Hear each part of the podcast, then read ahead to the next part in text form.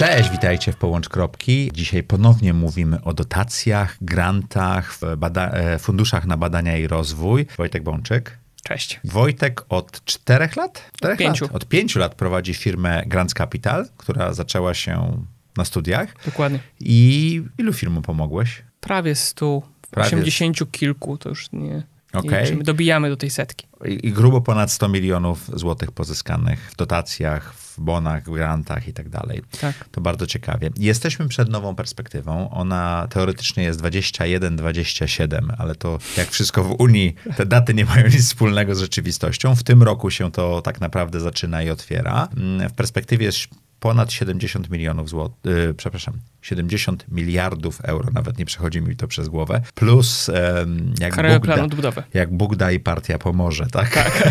Tak. się kiedyś mówiło za komuny, teraz chyba znowu tak będziemy mówili. To jest jeszcze Krajowy Plan Odbudowy, który dodaje mm, 29, 24. 24,9 miliona. Znaczy, dochodzimy prawie do s- miliarda. Dochodzimy prawie do 100 miliardów euro, które będą dostępne dla przedsiębiorców. Olbrzymia suma pieniędzy. No, jedna trzecia z tych środków będzie dla przedsiębiorców. To Okej. jest taki podział mniej więcej, że jedna trzecia jest dla sektora rządowego, jedna trzecia dla, samorz- dla samorządów i jedna trzecia dla przedsiębiorców. Czyli jakby ktoś chciał ułamek z tych 30 miliardów euro, to twoja firma być może jest firmą, z którą warto porozmawiać. Co się będzie działo i na czym ta nowa perspektywa będzie polegała vis-a-vis poprzednia? Bo niektórzy przedsiębiorcy już pozyskiwali pieniądze z poprzedniej i co się zmieniło? Przede wszystkim może powiem, jakie będą programy i na co będzie kasa z tych, czyli mamy te 76 miliardów euro, z czego 8 miliardów będzie w ramach programu FENG, czyli Fundusze Europejskie Nowoczesnej Gospodarki, na finansowanie innowacji w Polsce.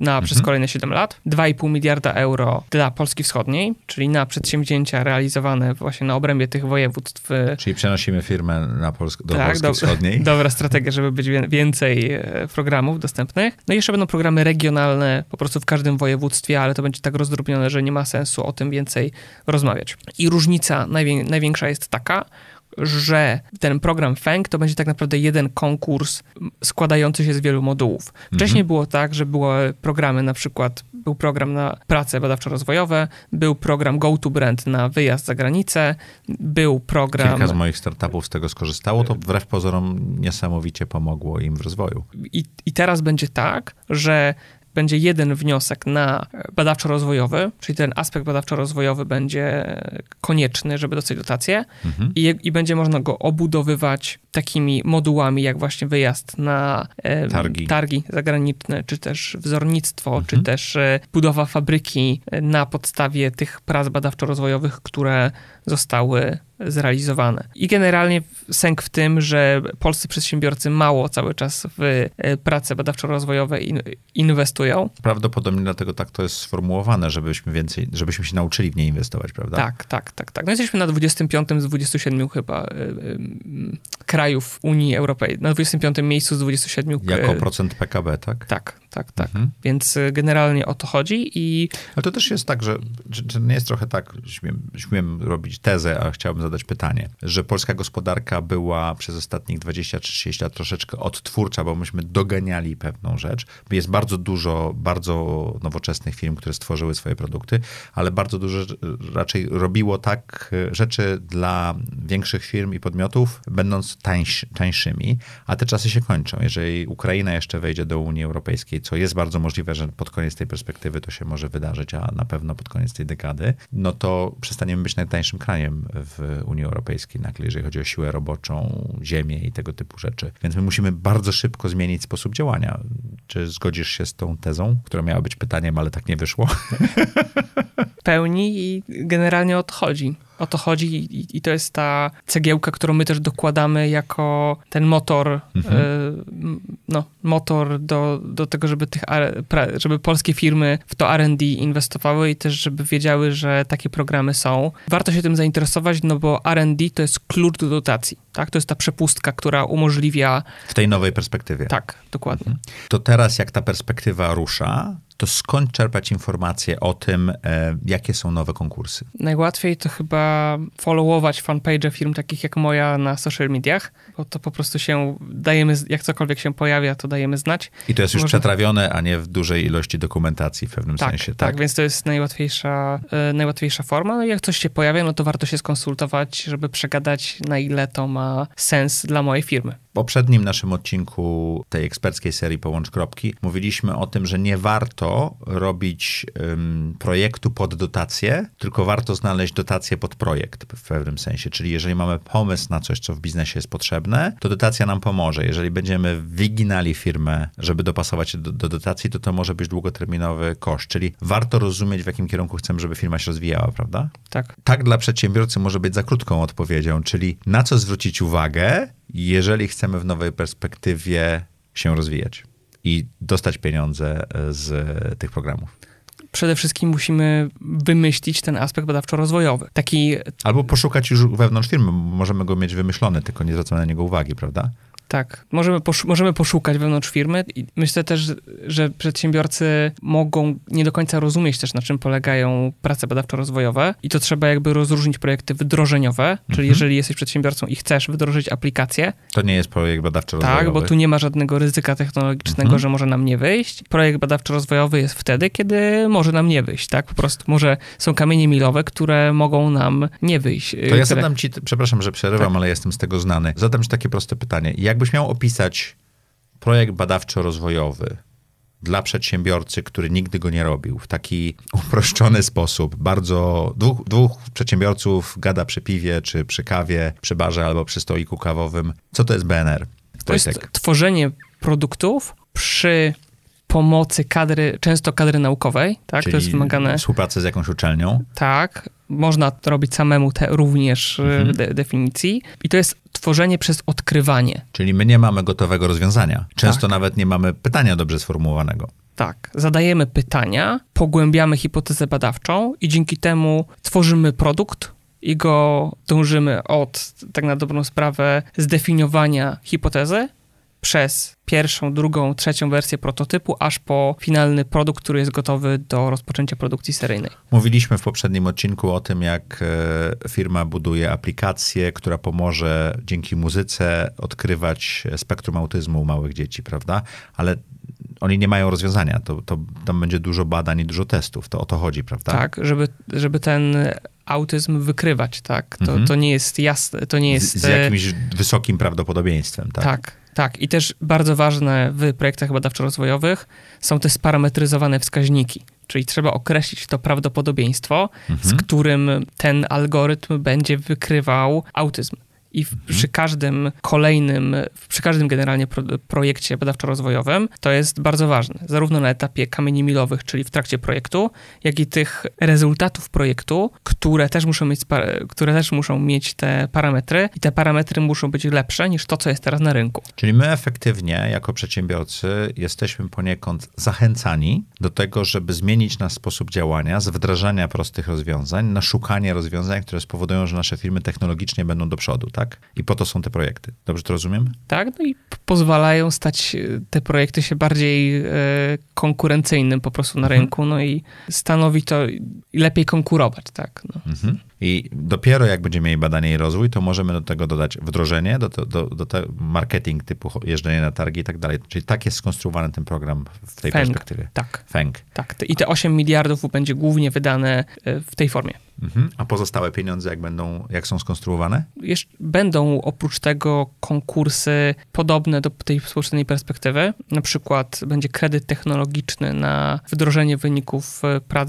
badawczo-rozwojowych. Mhm. Tak, to jest dotacja w formie refinansowania kredytu. Będą te fundusze dla Polski Wschodniej i to też będzie wyglądało w podobny sposób do tego, jak to wyglądało teraz. Między innymi będą te platformy startowe, gdzie na startupy można milion złotych mhm. pozyskać po tym przejściu inkubacji w Polsce, w, po, w Polsce Wschodniej. Więc oprócz tego Fengu tak, będzie to wyglądało całkiem, e, całkiem podobnie. Z tym, że konkursy prawdopodobnie będą coraz trudniejsze i wyśrubowane, no bo to zmienia się w tym kierunku, że jednak podnosi się kryteria, no bo... Jakość przedsiębiorców, która aplikuje, też idzie do góry, prawda? Tak, ja, tak, ale też dotacje są właśnie na przedsięwzięcia takie, których e, przedsiębiorcy by sami nie, nie zrobili bez e, funduszy unijnych, tak, więc... Czyli rząd i Unia chcą spowodować, żebyśmy podejmowali większe ryzyka, ale mieli w pewnym sensie skompensowane to dzięki dotacjom, tak? Tak. Tak, tak, tak. No tak jak były chociażby 15 lat temu dotacje na e, utworzenie pierwszych funduszy Venture Capital w Polsce. Teraz już nie ma dotacji na otwarcie funduszu Venture Capital. Jeszcze są, jeszcze są z PFR-u, ale, e, ale już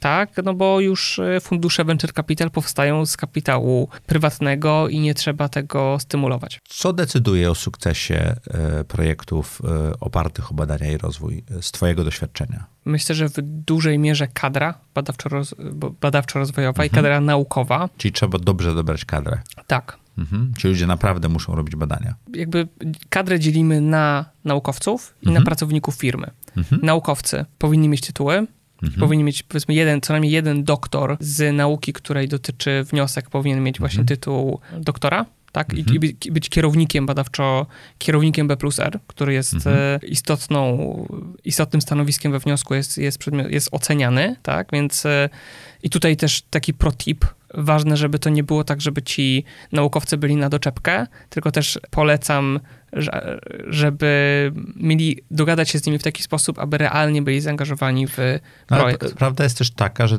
te projekty mają nauczyć firmy współpracy z akademią i akademię współpracy z firmami, prawda? Więc tak. E, wpisanie kogoś do wniosku nie spowoduje, że ten projekt się wydarzy.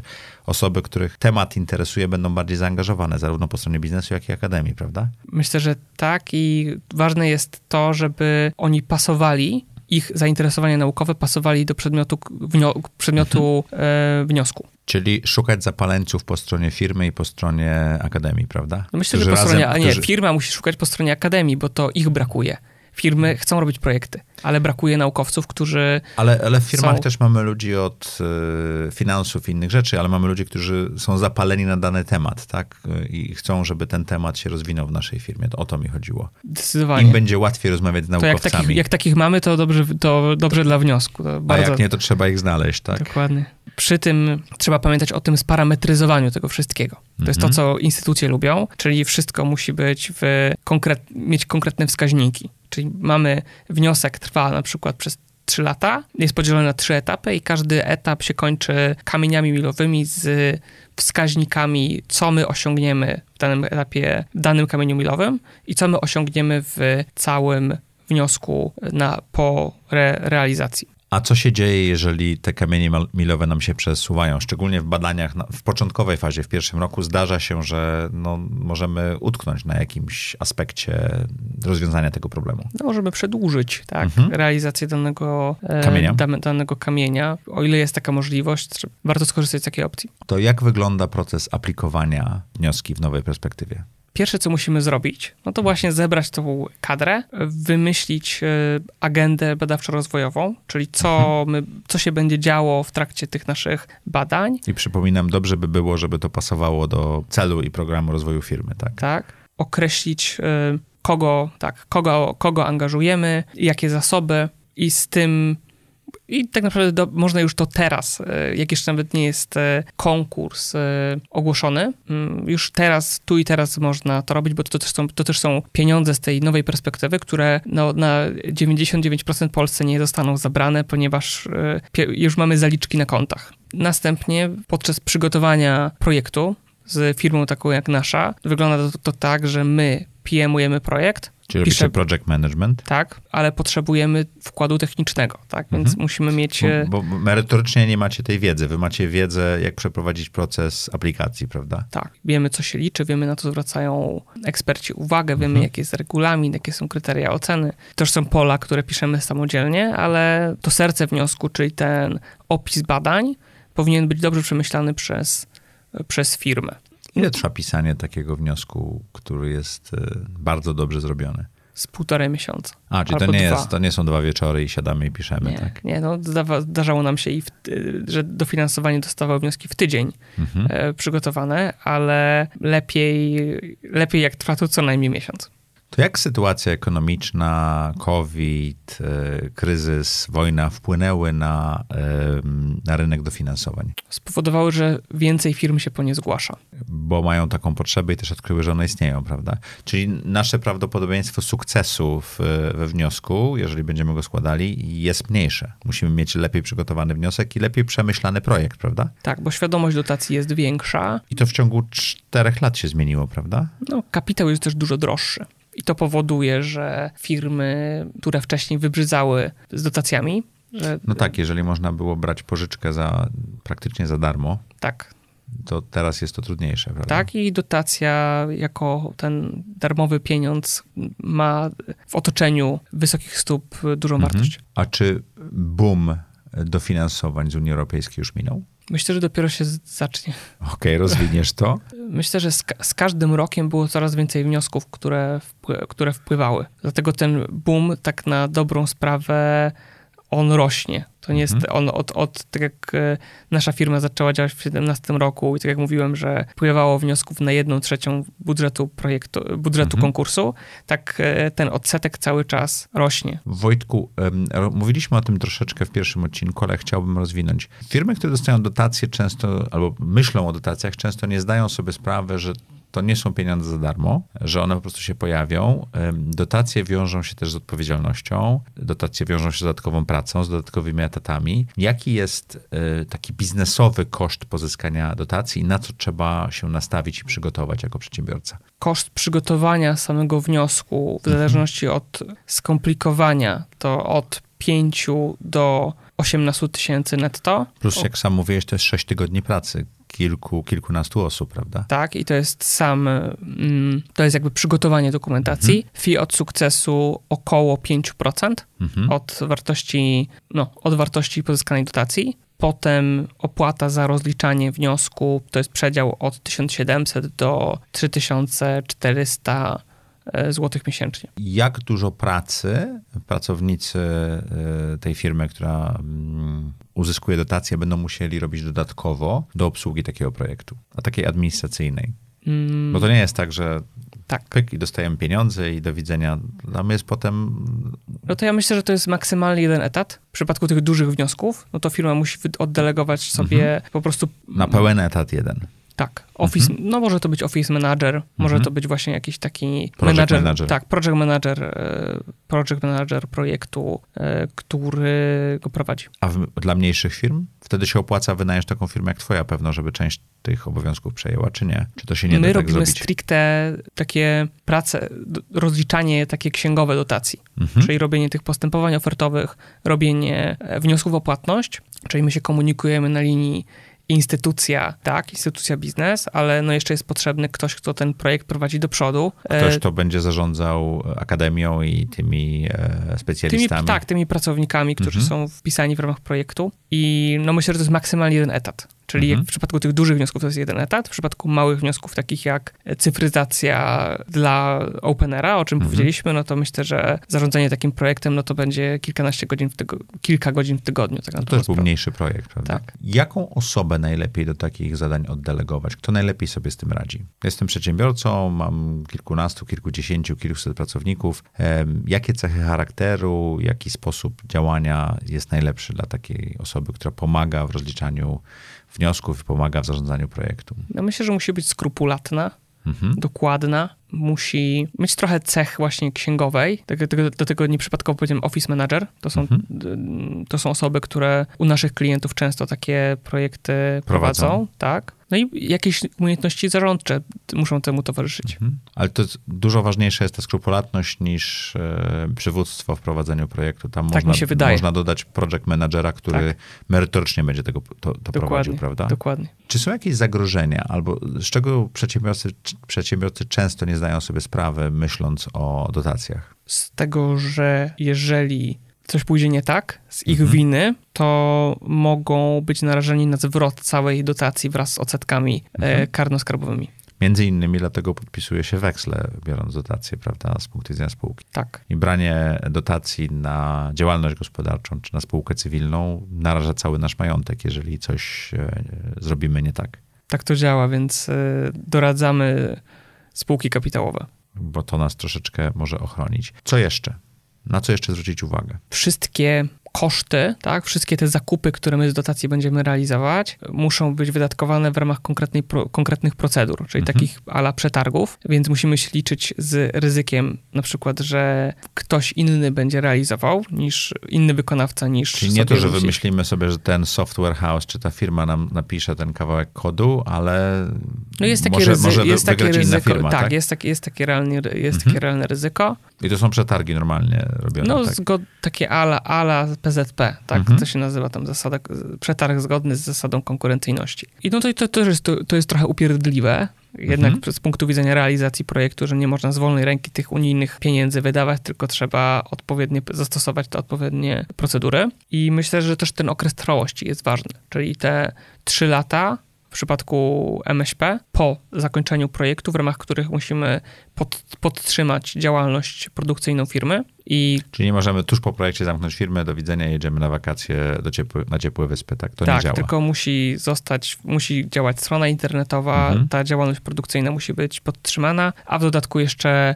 e, jeżeli mamy wpisane te e, wynik finansowy, te przycho- przychody, które osiągniemy, to powinny to, zostać osiągnięte. to tak? powinno zostać osiągnięte. E, W następnym odcinku porozmawiamy o tym, dlaczego warto to zrobić i jak warto to zrobić, żeby szybciej rozwijać swoją firmę dzięki dotacjom. Także zapraszamy Was bardzo serdecznie za kilka tygodni na moją rozmowę z Wojtkiem. Tutaj udało nam się zrozumieć trochę perspektywę i to, co się będzie działo i pewne zagrożenia z tym związane.